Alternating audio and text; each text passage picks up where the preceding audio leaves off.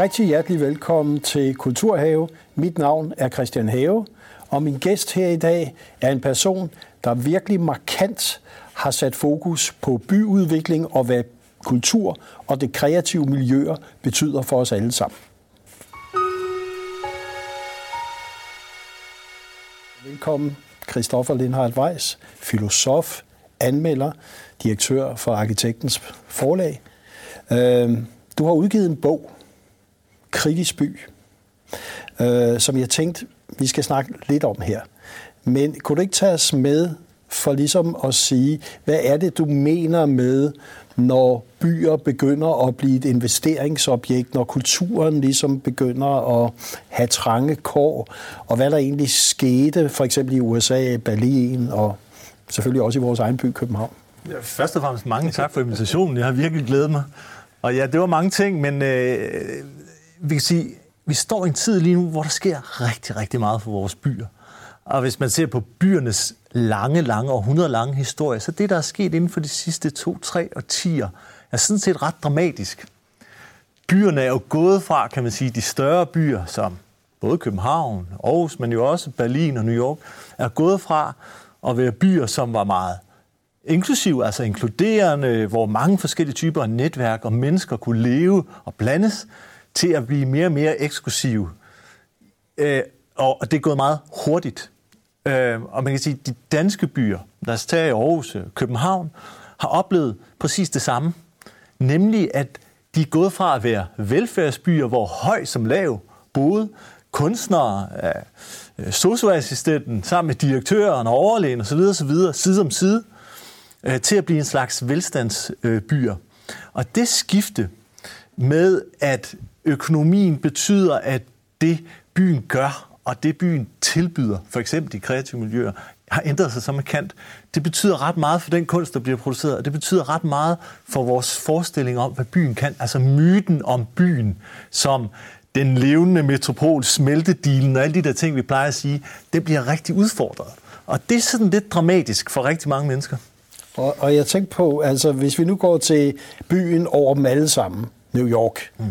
Hvor vi jo i 40'erne, 50'erne, 60'erne ser en masse ting. Er, er, er det det, du mener, at det under pres, det det engang var? Ja, lige præcis. Det er det, jeg mener, når jeg taler om myten ja. om byen. Ikke? Altså, at, at kan man sige, New York er jo sådan selve billedet på det urbane, altså storbyens øh, puls og de muligheder, der var. Ikke? Øh, den moderne by. Og det kunst- og kulturbegreb, vi har, typisk har med, at kunsten skal chokere og skabe nye erkendelser og provokere, er jo opstået i byerne. Det knytter sig til øh, øh bylivet, øh, byernes måde at være på, atmosfæren i byerne. Ikke? Og derfor er det sådan lidt dramatisk, når tingene ændrer sig. Jeg, har, jeg plejer altid at, at nævne en historie med en, en, en ung mand, der voksede op i Pittsburgh øh, i 20'erne og 30'erne, som var en fattig stålby, ikke? en arbejderfamilie. Det var en immigrantfamilie, han voksede op i fra Slovakiet. Han var svagelig. Han fik tre nervesambrud, inden han var 11 år. Ikke? Og når han så lå der i sengen, så kom hans mor ind til ham med en blok og en blyant, og så lå han og tegnede. Han var, som han beskrev sig selv, et rigtig misfit. Han følte ikke, han hørte til i Pittsburgh. Og så snart han havde chancen for det, så forlod han Pittsburgh og tog til New York, fordi det var der, man kunne tage hen og møde ligesindede. Ikke? Den unge mand blev ligesom to år, ti, årtier senere verdens mest berømte og fætterede kunstner. Ikke? Det var Andy Warhol. Og det, han tog til New York for, var jo, han bekræftede myten om byen. Ikke? Han søgte ligesinde, han flyttede til Soho, fik et kæmpe i en gammel fabrik, fik et kæmpe atelier, hvor Velvet Underground, musikere, digtere og filmfolk mødtes på kryds og tværs, og popismen, pop, altså kunst, kunstretningen, popismen opstod. Ikke? Det var det, byen kunne tilbyde. Ikke? Det var tilgængeligt. Det kostede ikke særlig meget at være der, men til gengæld var mulighederne uanede. Det er vores billede af byen, og det er den grundlæggende myte omkring byen, som bliver udfordret i de her år. Jeg vil faktisk næsten sige, at den er blevet vendt 180 grader på hovedet. Prøv at forklare det. Jamen fra at være et sted, hvor du kunne komme som øh, søn af en fattig immigrantfamilie, og på få årtier blive verdens mest fætterede kunstner, ikke? billedkunstner, jamen så er det jo øh, blevet for de få, altså 1%, den ene procent, der har råd til det. Det betyder jo, at det vi kalder vækstlaget, altså de øh, kreative lag, kunstnere, filmfolk, øh, øh designer og alle mulige folk, som forsøger at etablere sig, får sværere og sværere ved det. Og så skal de søge andre steder hen, og så ødelægger man den der fødekæde, ikke? fordi det skal jo starte et sted. Du er en del af en kultur, du er en del af et netværk, du bliver provokeret, du bliver inkluderet, du viser dig selv frem. Men hvis byerne ikke kan tilbyde den scene længere, så har du, synes jeg, et ret alvorligt problem. Eller også skal vi til bare at tænke på byerne på en helt anden måde.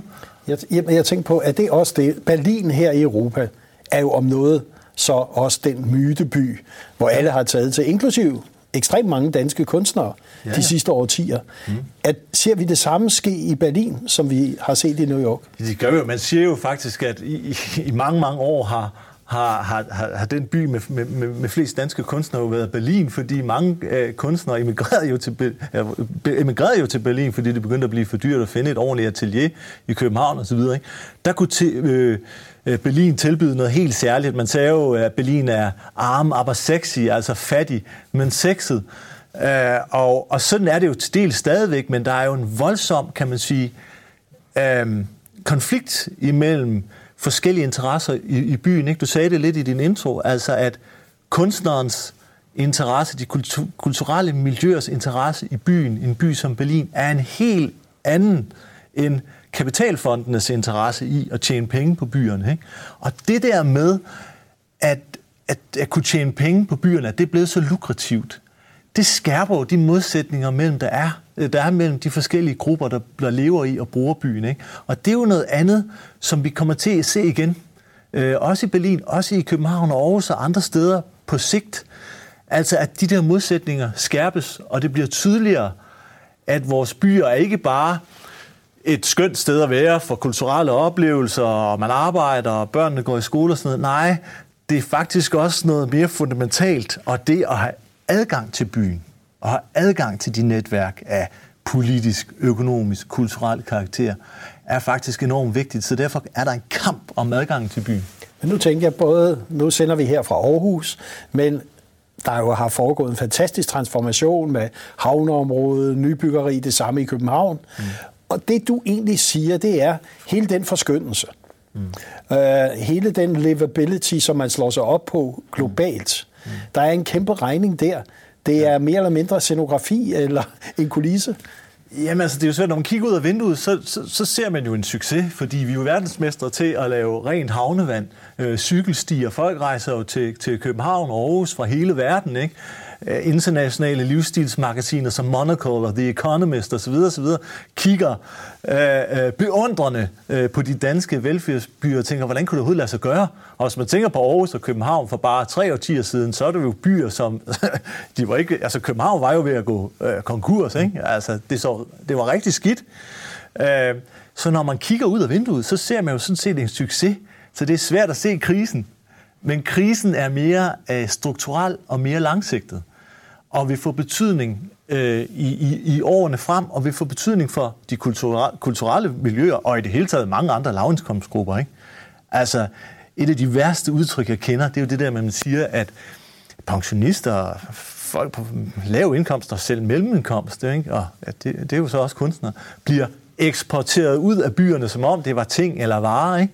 Det kan man spørge ned på Sydsjælland, altså borgmesteren dernede, som, som så modtager disse, disse grupper. Ikke? Øh, og det er jo simpelthen... Altså det, for det første er det et modbydeligt udtryk, men det er jo også et udtryk for hvad, den der strukturelle krise, der er i vores byer. Ikke? For vi har brug for byerne, og der er brug for, at alle har adgang til de der netværk, jeg taler om. Man kan ikke bare trække på skuldrene og sige, jamen, byen er sådan set... Altså, man ikke råd til byen, så må man bo i byen, så må man finde et andet sted. Det, den, den køber jeg slet ikke, fordi hvis man tager for eksempel København, så er vi jo alle sammen med til at finansiere de store kulturinstitutioner. Det er der, de vigtigste politiske, institutioner ligger. Sådan. Og nærheden betyder noget. Det betyder noget, om du bor 10 minutter fra det kongelige teater, eller om du bor to timer. Der er intet vejen med Slagelse og Aarhus og Odense. Jeg er, selv, jeg er ikke selv fra København. Øh, så, så, så, men det betyder noget. Og det er først det, vi vil blive opmærksom på nu. Så den der succes, vi soler os i, soler os i den har en bagside. Og det, det kommer til at betyde, et er for de mennesker, der bliver sendt ud eller eksporteret, men for hele den kreative ressource, som vi alle sammen er enige om, Danmark blandt andet skal leve af de kommende mange år. Hvad betyder det for den kreativitet? at der ikke er den tilgængelighed? Jamen, jamen altså, det der er sådan, det er jo ret fascinerende, det er, at man i overvis har man jo dokumenteret, produceret den ene rapport efter den anden, ikke? der viser værdien af den kreative industri, som man kalder det. Ikke? Lad os nu bare sige, vi kan tale om kunst, kunsten i sig selv, den opfører sig, som den opfører sig, den laver det, den, den gør. Den, den, den piller man ikke ved. Men man kan, også, man kan godt anskue kunsten som noget, der skaber værdi for vores samfund, og de kreative erhverv som noget, der skaber værdi. Man, vi kan tale om tingene på, på, på to måder, men lad os bare tale på den, sådan den merkantile måde. Ikke? Investeringer i kunst og kultur og de kreative erhverv er ekstremt godt for vores samfundsøkonomi på alle mulige måder. Det beskæftiger utrolig mange mennesker. Det er vigtigt, at det bliver stimuleret. Og for at det skal stimuleres, så skal der altså være råd til, at vækstlaget kan trives.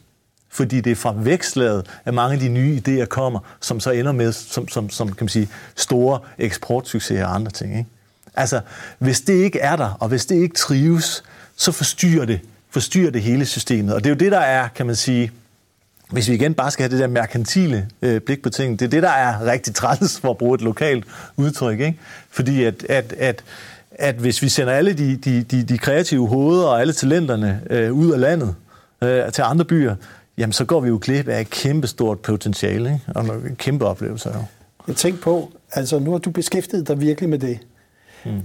Kan man sige, det er politikerne, der har sovet i timen? Er det arkitekterne? Altså, hvor er det, at nogen ikke har været opmærksom på den udvikling, du peger på her? Ja, men, men, men det, det, for det første, det at drive og udvikle byer er jo en super kompleks affære. Ikke? Og, på, og det er derfor, jeg siger, det er jo paradoxalt, fordi på den ene side er de danske byer jo en kæmpe triumf, boligpolitisk, bypolitisk triumf. Man styrede udviklingen fra slum ikke? til noget, som beundres i hele verden. Ikke? Og nu kommer der klima- og bæredygtighedsting og alle mulige andre ind over alle mulige andre dagsordner ind under, som vi faktisk er ret gode til at styre i byerne. Det er en ubetinget succes, og det, man styrede det helt bevidst. Ikke? Øhm, så, så, så, så, så, så kan man sige, at, at det er dårligt. Det er svært at sige, uden at lyde lidt patetisk. Ikke?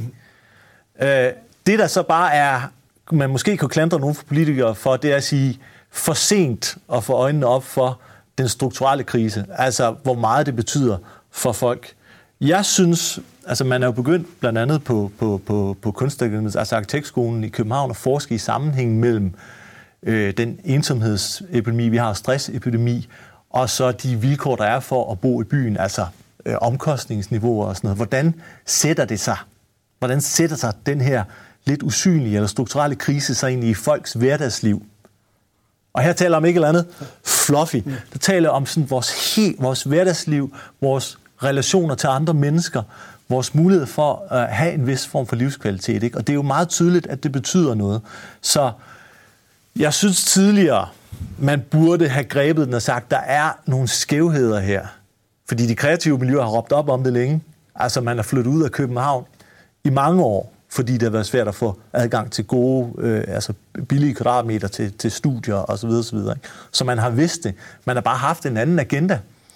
Og, og, og det er derfor, jeg siger det der med modsætningerne. Altså, byudvikling har længe været et spørgsmål om at forskynde, som du siger, manikurere, frisere byen, ikke?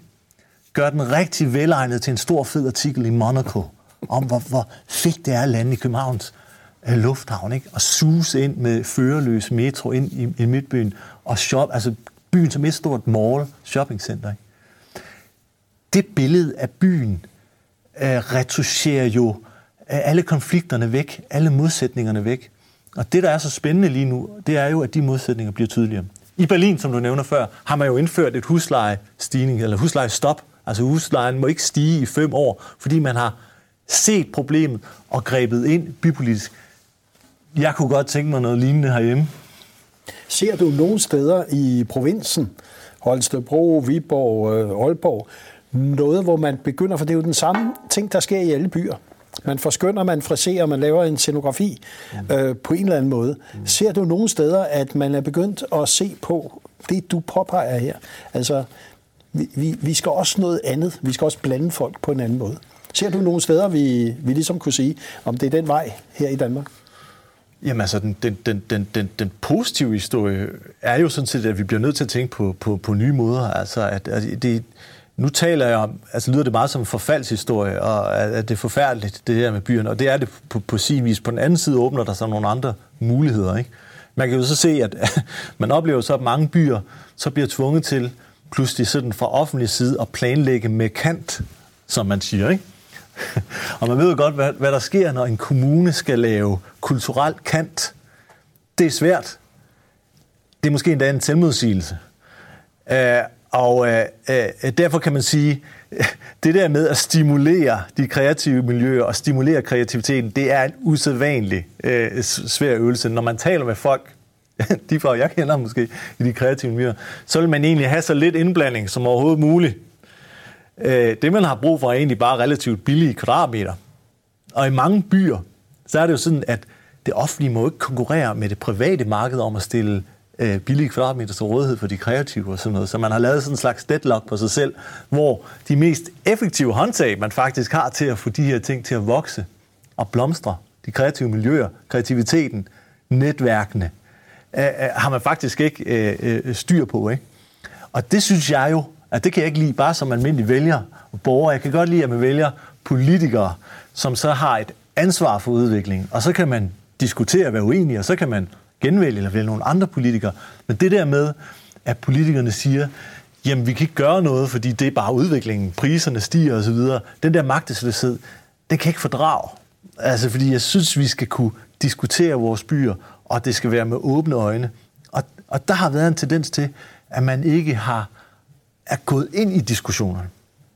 Jeg ved ikke, om jeg må nævne et eksempel. Jeg var arkitekturanmelder på, på, på Information, og de ringede og spurgte, om jeg havde lyst til at arbejde, og så sagde jeg, det vil jeg godt. Men det første interview, det skal være med Frank Jensen, som lige var tiltrådt i København, efter at Erik Bjergård jo var gået ned i flammer, da han havde forsøgt at lave 5.000 billige boliger. Ikke? Det var til synligheden fuldstændig umuligt for den ellers en af de mest gavede politikere med det bedste netværk i hele landet. Ikke? Det, den, den opgave kunne hun ikke løfte selvom hun, det var hendes primære løfte. Ikke? Og der var bred konsensus om, også i befolkningen, om, at det var virkelig noget, man havde brug for. Så derfor spurgte jeg Frank Jensen selvfølgelig som det første, hvordan går det med de billige boliger? Hvordan har du tænkt dig at, at, at realisere dem? Og det han sagde var, på det tidspunkt, jamen han havde ikke mulighed for reelt at gøre noget, fordi han var låst af lovgivning osv. osv. Ikke? Så du sidder i virkeligheden med en overborgmester, som kapitulerer og siger, jeg kan ikke, faktisk ikke gøre noget ved den her udvikling, som betyder så utrolig meget for de kreative miljøer, folk med, med, med, med, med små indkomster osv., osv., selvom han er socialdemokrat. Det er en kæmpe forlidt erklæring. Så jeg kunne godt tænke mig, jeg snakker meget, hva'? Det er helt okay. jeg kunne godt tænke mig, at bypolitik blev, den bypolitiske diskussion blev skærpet lidt. At eh, vi blev, vi blev mere klar over, hvor meget de modsætninger egentlig betyder for de ting, vi taler om her, altså de kreative miljøer. Og vi er i gang med Kulturhave, og mit navn er Christian Have, og min gæst er Christoffer Lennart Weiss, og vi har meget, meget stort og skarpt fokus på den kreative by, de kulturelle miljøer og den byudvikling, som vi ser mange steder i Danmark. Og det jeg tænker på, en skarpere politik, Øh, det er jo egentlig det, du efterlyser. Det er jo en Kåre Dybfad, som er boligminister nu, og så Joy Mogensen, kulturminister, satte sig lidt sammen og sagde, vi har faktisk en fælles opgave her øh, for at inspirere øh, de kreative miljøer og måske skabe nogle rammevilkår, der er helt anderledes. Ja. Punktum, ikke? Ja. Og man kan sige, at det der jo skete, og lidt er sket for, for kunstens område, det var jo, at det var fantastisk, da man oprettede Statens Kunstfond der engang i 60'erne. Ikke? Man var jo lidt bekymret for dansk kultur. Den her lille sprog- og kulturkreds, ikke? som nemt kunne blive klemt af amerikanerne og andre, som kom med deres øh, fantastiske underholdningsindustri og ligesom ville rulle ind over os. Ikke? Så man tænkte, vi skal støtte. Markedet kan ikke løfte det her alene, vi skal støtte kulturen. Man havde en fantastisk konstruktion. Statens Kunstfond, som jo er en, en genial ting. Ikke? Det man samtidig fik gjort, var jo, at man fik indført et armslængde princip. Og jeg plejer lidt at sige, at det er jo noget gave, fanden har givet. Ikke? Fordi på den ene side er det rigtig godt, at der er fagfolk, der sidder og bestemmer, hvordan pengene skal fordeles, fordi de rent faktisk ved noget om tingene. Ikke? På den anden side fik man jo løftet en hele den kunst- og kulturpolitiske diskussion ud af den politiske dagsorden. Ikke? Og mange af de politikere i dag, der er toneangivende, de er jo vokset op i en kultur, hvor man primært interesserer sig for, kan man sige, top 3-4 af det, vi alle sammen går og interesserer os for. Ikke? Altså øh, sundhed, børn, øh, udlænding osv. Så kunst- og kulturpolitikken er blevet totalt marginaliseret. Der har jo ikke i mange, mange år været nogen stærke kulturpolitiske stemmer, med visse undtagelser. Altså, med visse undtagelser, ikke? Der har været faktisk sådan et, som, som Brian Mikkelsen overraskede meget positivt i mange kulturkredse, ved endelig kom der et holdningsmenneske ind, som man kunne faktisk kunne være uenig med og diskutere med, ikke? kulturkanoner og andre ting. Ikke? Men generelt set, også i kommunerne, er det kulturpolitiske område jo lavest i hierarkiet. Og det vil sige, at vi mangler nogle stemmer, politikere og andre, som har øh, holdninger. Holdninger, man kan diskutere med, holdninger, man kan mærke, holdninger, man kan se. For det er først, når, når de har det, at man kan begynde at lave den bro over til det bolig- og socialpolitiske, som vi jo også taler om her, ikke? og kan ligesom danne et billede af, hvad er udfordringen, og hvad, hvad bør man gøre. Og, og det, er jo det, det er jo det, mange i virkeligheden øh, i inden for kultur, kunst og kultur jo i virkeligheden øh, savner. Det er jo den der, den der diskussion. Ikke? Fordi det er jo ikke nok, at det er altid kulturfolk, der siger, jamen kunst og kultur er så helt utrolig vigtigt. Ikke? Der er ikke andre, der kan se det, eller mærke det rigtigt. Og det, det, det, det, det hører man jo. Så man hører de her, det, det, det er jo en enormt kedelig diskussion meget ofte, den kulturpolitiske. Send flere penge, ikke?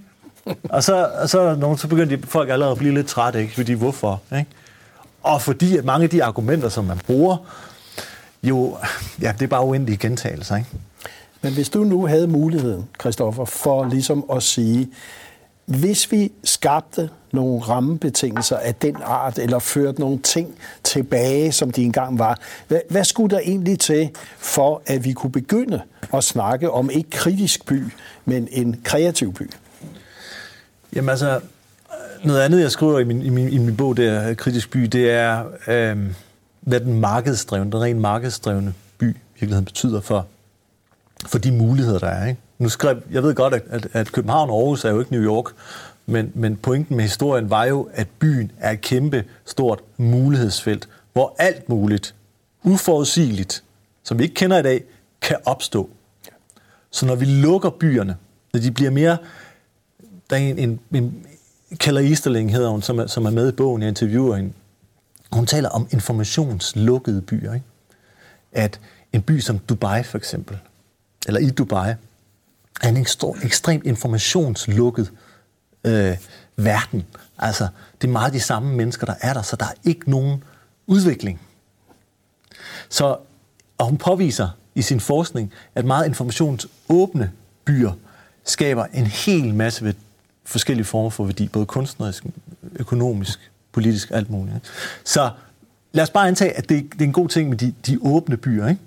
Og den markedsdrevne by, den måde, man har udviklet både København og jo også Aarhus, det er, at man har lavet for eksempel udviklingsselskaber. Ikke? Man har sagt, vi skal have finansieret metro, så vi tager alle de offentlige arealer og smider ind i en kæmpe stor pulje, og så laver vi markedsdrevet byudvikling, sælger til højst bydende, og så får vi finansieret en fantastisk metro. What's not to like? Og det er en, en fantastisk metro. Problemet er, at man har spillet sig selv et meget vigtigt kort af hånden, nemlig at mange af de kvadratmeter, som er offentlige, som vores allesammens, kunne man jo faktisk bruge til at stimulere og skabe nogle kvadratmeter. For jeg taler om noget meget konkret. Jeg taler om kvadratmeter, jeg taler om at åbne det der mulighedsfelt op igen. Ikke? Og det håber jeg, at man vil tage den diskussion. Altså, er udviklingsselskaber den rigtige konstruktion? Øh, skal vi ind og acceptere, at byen skal ikke være fuldstændig markedsdrevet? Det var effektivt på et tidspunkt, hvor man skulle tiltrække investorer til at renovere og til at bygge, hvor der var befolkningstilvægt, var det en enormt effektivt greb. Problemet er jo, at den markedsdrevne by kvæser de muligheder, der er, blandt andet for de kreative, og, og, og, og, altså de kreative miljøer. Ikke?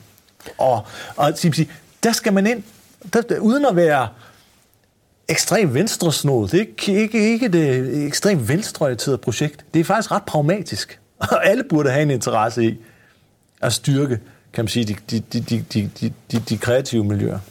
Og så vil jeg sige dig tusind tak, fordi du kom og var så konkret og fortalte at hele vores opfattelse af kultur, kulturstøtte og alt muligt andet har en mulighed ved nogle kvadratmeter, der bliver stedet til rådighed, og at vi åbner en by op, og vi dermed kan få nogle helt andre kreative og kunstneriske miljøer. Tak fordi du kom. Det var så lidt.